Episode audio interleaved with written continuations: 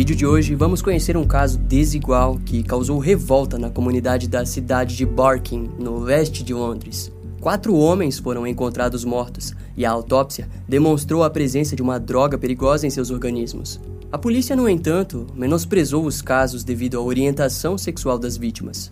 Em resultado, os moradores, familiares e amigos gritaram para alertar a polícia sobre a presença de um único assassino, mas a justiça demoraria muito em alcançá-lo. Fato que deu vida ao assassino do Grindr, o qual falaremos no vídeo de hoje.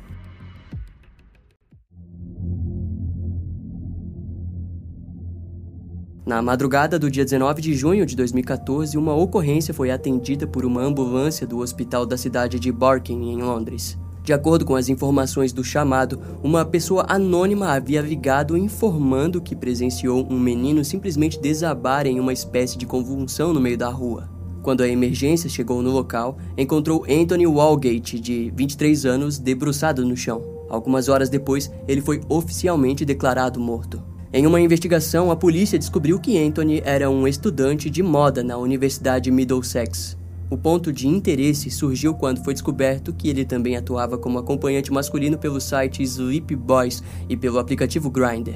Em uma conversa com um amigo, o garoto disse que estava prestes a se encontrar com um homem chamado Joe Jean, que teria oferecido 800 libras para uma noitada. Eles se encontraram na estação de Barking às 10 horas da noite do dia 17 de junho daquele ano. Ao fim de sua mensagem, Anthony disse para o seu amigo que marcasse o nome do seu cliente, alegando em tom de brincadeira que, para caso ele morresse, saberiam o nome do autor do crime. Seus outros amigos informaram aos investigadores que Anthony possuía conhecimento dos riscos do trabalho como acompanhante e, por aquele motivo, evitava aceitar trabalho em zona de risco ou com pessoas suspeitas. Na autópsia foi descoberto que o garoto havia sofrido uma overdose de GHB, uma droga conhecida por ser usada em crimes de estupro.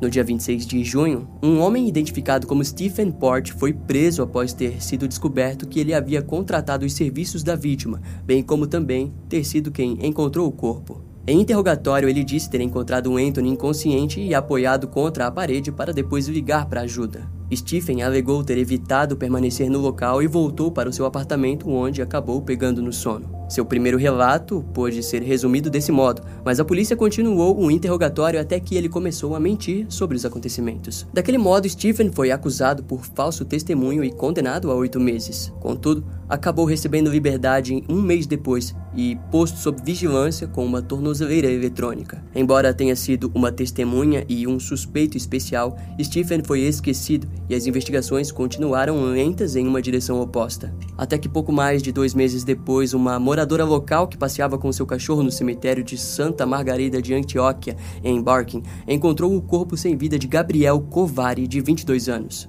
O caso foi investigado como um homicídio. Na autópsia foi descoberto que ele foi drogado com GHB, à primeira vista, o seu perfil não chamou atenção, mas de origem eslováquia, Gabriel teria deixado a terra natal devido à intolerância que sofria possivelmente devido à sua orientação sexual. O dono do apartamento onde morava, John Pape, ficou assombrado pela morte do garoto e acabou pesquisando por conta própria o caso na internet. E para sua surpresa, ele ficou perplexo com a semelhança do caso de Anthony Walgate. Ele chegou a entrar em contato com as autoridades para informar que os corpos foram encontrados em um local bem próximo um do outro, mas foi ignorado pelas autoridades. E a falta de uma investigação aprofundada resultou em um terceiro corpo. Curiosamente, a mesma mulher que encontrou o corpo de Gabriel também se deparou com o corpo de Daniel Whitworth, de 21 anos, também dentro do cemitério de Barking. O garoto atuava como chefe de cozinha na cidade de Gravesend, no condado de Kent, próximo ao rio Tamisa. Junto ao corpo, a equipe forense coletou uma suposta nota de suicídio, onde Daniel alegava que ele teria se matado por culpa devido ao assassinato de Gabriel Kovari, a vítima anterior. Seus familiares lutaram contra aquilo, alegando que o garoto era apaixonado por sua vida e pela sua profissão. Além de que na época Daniel estava namorando há três anos um outro garoto e tanto ele quanto os familiares e amigos alegaram que o suicídio não era plausível. Mais tarde foi compartilhado que além da nota, também foi encontrada uma garrafa que possuía a droga GHB. Na autópsia foi visto vários hematomas nas axilas, peito e pescoço. A legista Nadia Perso escreveu em seu inquérito que possuía preocupações quanto ao envolvimento de um assassino no caso de Daniel, auxiliando a coleta de DNA dos itens encontrados junto à vítima, mas aparentemente ela foi ignorada. O diário da vítima chegou a ser coletado para comparação com a caligrafia da suposta nota de suicídio, o qual foi dito como compatível. Mas vale ressaltar que em nenhum momento um especialista foi chamado. O pai de Daniel estava indignado com o decorrer do caso, alegando que era óbvio que o seu filho não havia escrito a nota de suicídio. A única pista da polícia era de que na noite do crime ele tinha sido visto acompanhado por um homem, mas em nenhum momento detalhes sobre sua aparência foi dita. A madrasta da vítima disse que se deparou com os policiais que simplesmente fizeram os familiares e amigos aceitarem a morte do garoto sem nenhuma explicação. E em resultado da incompetência policial, o caso permaneceu frio por um tempo. Em contrapartida, quando John Pape soube do terceiro corpo, ele ligou para a polícia de Barking e mencionou a conexão entre os três casos. O homem chegou a se oferecer para ser interrogado, mas a polícia não parecia desejar conectar os casos. Naquela altura, uma organização LGBT também havia entrado em contato com as autoridades para informar suas suspeitas de que um assassino em série fosse o responsável pelas mortes, mas ao que parece também foram ignorados. Em setembro de 2015, uma mulher chamada Donna recebeu em sua casa policiais que notificaram ela da morte de seu irmão, Jack Taylor, de 25 anos. De acordo com o policial, Jack teria cometido suicídio. Na mente da mulher, aquilo não fazia sentido pois o seu irmão era apenas um motorista de empilhadeira e não havia motivos para depressão. No entanto, embora fosse de conhecimento de todos que ele era homossexual, Jack ainda não tinha assumido sua sexualidade. Segundo o policial, o garoto foi encontrado com uma seringa no seu bolso, como também pó branco em sua carteira e com várias marcas de agulha no braço. As autoridades pareciam apontar o suicídio como a resposta mais plausível, principalmente devido aos itens encontrados com ele. Os familiares do garoto, em primeiro momento, aceitaram a informação, mas após 11 dias foram até o departamento de polícia de Dagenham e descobriram que nenhuma investigação havia sido organizada sobre a tragédia. Devido a isso, uma investigação particular foi feita e foi descoberto que, em uma questão de um ano e meio, os corpos de três garotos já haviam sido encontrados em Londres da mesma maneira que Jack. Assim, os familiares apontaram um possível homicídio, mas a polícia negou o envolvimento da morte de Jack com os outros ocorridos. Em resposta, os familiares continuaram a lutar contra a conclusão da polícia e conseguiram ser levados até o local onde o garoto foi encontrado. Graças à persistência da família, as filmagens das câmeras de segurança da estação Barking foram analisadas e, para surpresa de todos, Jack foi visto ao lado de um homem poucas horas antes de seu corpo ser encontrado. Inicialmente, as autoridades negaram que Jack foi flagrado acompanhado até o parque próximo do cemitério de Barking. Contudo, alguns dias depois, o homem foi identificado e seu rosto foi compartilhado ao público. O nome do suspeito era Stephen Port, de 41 anos, o mesmo suspeito no primeiro caso da morte de Anthony Walgate, de 2014. Em um anúncio, foi compartilhado que no dia da morte de Jack ele havia ido ao Clube Trades Hall em Dagenham, onde saiu por volta das 3 horas da manhã para encontrar o suspeito na estação de Barking. Algumas horas depois que as imagens de segurança foram divulgadas, Stephen foi preso em casa sob acusação de quatro assassinatos por envenenamento. E com isso, a justiça finalmente chegaria para aquelas vítimas. Stephen Port nasceu em 1975 em Southend-on-Sea, na Inglaterra. Ainda em seus primeiros anos de vida, sua família se mudou para Dagenham, ao leste de Londres. Lá, Stephen passaria por todas as fases de sua vida. Em sua adolescência, ele foi descrito como um garoto quieto e solitário, que não fazia questão da presença de outras pessoas ou crianças. Aos 16 anos, Stephen entrou na faculdade de artes, mas os seus pais logo não tiveram mais capacidade de sustentá-lo. Consequentemente, ele abandonou os estudos e tentou seguir a vida na culinária. Nesse meio tempo, Stephen teve relacionamentos, onde se apresentou como um adulto infantil e de vez em quando era visto brincando com brinquedos de criança. Depois dos seus 30 anos, Stephen se mudou da casa dos seus pais e conseguiu um apartamento na cidade de Barking, em Londres. Por volta dos anos 2000, ele conseguiu um emprego de chefe de cozinha em uma estação de ônibus e eventualmente se inscreveu para o Masterchef, onde apareceu em uma gravação cozinhando almôndegas e macarrão para 100 motoristas de ônibus. Embora Stephen fosse um homem realizado, ele possuía problemas de autoestima e por isso costumava frequentar a academia e usava uma peruca loira para disfarçar o seu problema de calvície. Em sua vida sexual, ele costumava conhecer outros homens em aplicativos de relacionamentos homossexuais ou bissexuais. No entanto, ao invés de contar sobre quem realmente era, Stephen criava perfis falsos e inventava várias mentiras. Em alguns momentos contou que era formado na Universidade de Oxford e em outras disse ser da Marinha Real Britânica. E, curiosamente, em agosto de 2012, Joseph conheceu o brasileiro Rafael Alves da Silva, com 19 anos na época. Os dois se encontraram através de um desses aplicativos de relacionamento. Rafael marcou um encontro com Stephen na estação ferroviária de Barking, onde depois seguiram até o seu apartamento. Os dois permaneceram juntos por um mês, mas eventualmente Rafael percebeu que não desejava permanecer ao lado do homem. Futuramente, em uma entrevista para Que História é essa, Porchat?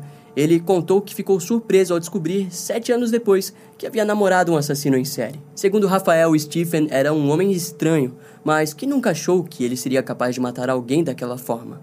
Porém, ele relatou que, num dia, foi no apartamento do homem pegar o seu passaporte que havia esquecido, e ao chegar lá, ele se deparou com um jovem debruçado na cama de maneira estranha. Em investigações posteriores, seria descoberto que naquela época Stephen já havia violentado sexualmente dezenas de jovens ao submetê-los a doses de GHB, mas costumava usar doses baixas. E por algum motivo, em algum momento, ele decidiu dar doses ainda mais fortes para suas vítimas, a fim de as levar à morte. E para isso, na maioria das vezes, Stephen unia a droga GHB com Viagra, metanfetamina e nitrito de amila, resultando assim em uma série de assassinatos que durou por quase dois anos até o dia de sua prisão.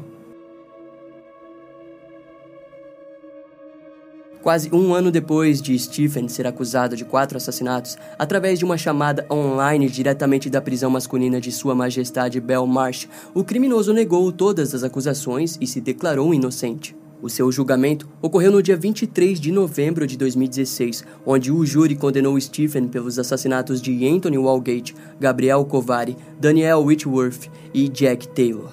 No tribunal, a promotoria utilizou as provas de DNA para provar sua relação com as vítimas além de condená-lo pelas acusações de três ataques sexuais, dez acusações de administração de droga e também mais quatro agressões sexuais. De acordo com o promotor Malcolm McHeffy, por um longo tempo, o acusado cometeu uma série de assassinatos e crimes sexuais graves. Ele manipulou e controlou suas vítimas por meio do uso frio e premeditado da droga GHB, utilizando para tirar a vida de suas vítimas. Sua sentença foi a prisão perpétua, a qual o juiz declarou não possuir dúvidas sobre a gravidade dos crimes e disse que a prisão perpétua foi mais do que certeira e que provavelmente Stephen morrerá na prisão. O juiz também chamou a técnica da nota de suicídio falsa como algo perverso e monstruoso. Atualmente, Stephen Port ainda cumpre a sua pena na prisão ao sudeste de Londres. Após o julgamento, cerca de 17 policiais foram investigados pela Comissão Independente de Queixas Policiais depois dos resultados mal sucedidos das investigações. Entretanto, no decorrer dos anos, o caso contra os policiais foi esquecido e anulado. Além disso, cerca de outros 58 casos parecidos foram registrados em Londres. Os investigadores estudaram uma possível autoria de Stephen, mas não possuíam provas para uma acusação. No ano de 2019, o criminoso Gerald Matovo foi preso sob acusação de ter fornecido o GHB a Stephen Port. Mais tarde, sua acusação se tornou um caso de homicídio do empresário Eric Mitchells. Sua sentença foi a prisão perpétua com no mínimo 31 anos recluso. No ano seguinte, um novo inquérito foi aberto para que todo o caso dos quatro assassinatos de 2014 e 2015 fossem reinvestigados como forma de procurar as falhas da polícia da época. Em junho de 2022, o escritório independente da conduta policial levou as investigações para o júri, que concluiu que as falhas policiais provavelmente contribuíram para três das quatro mortes. Um grande problema levado à tona foi a homofobia, onde os familiares e amigos relataram um desleixo proposital por parte das autoridades. O advogado das famílias das vítimas, Neil Hudgell, disse que todas as quatro famílias ficaram traumatizadas com a forma que foram tratadas pelas mãos da polícia. Em sua visão, a polícia também tinha sangue nas mãos. No fim, o caso já vem se arrastando há quase 10 anos, e na época do julgamento, o oficial sênior da investigação de homicídios, Tim Duvall, relatou que Steven Port foi um dos indivíduos mais perigosos que já encontrou em sua carreira. A questão, no entanto, está que, por mais perigoso que Stephen tenha se provado ser, ele é um exemplo perfeito de que os assassinos em série talvez não sejam inteligentes ou dotados de habilidades mortais. A verdade é que a proliferação de um criminoso desse patamar está muitas vezes ligada com o péssimo trabalho de investigação das autoridades responsáveis pelo caso e a incapacidade de entender os sinais da presença de um indivíduo muitas vezes imprevisível. Esse caso vai ficando por aqui. Eu espero que você tenha gostado. Não esquece de me seguir nas outras redes sociais. Meu Instagram é brian.m com dois M's, E M M E. E não deixe de conhecer o meu canal no YouTube com os episódios mais recentes que irão demorar um pouco mais para vir aqui pro podcast. Eu vou ficando por aqui, até a próxima e tchau.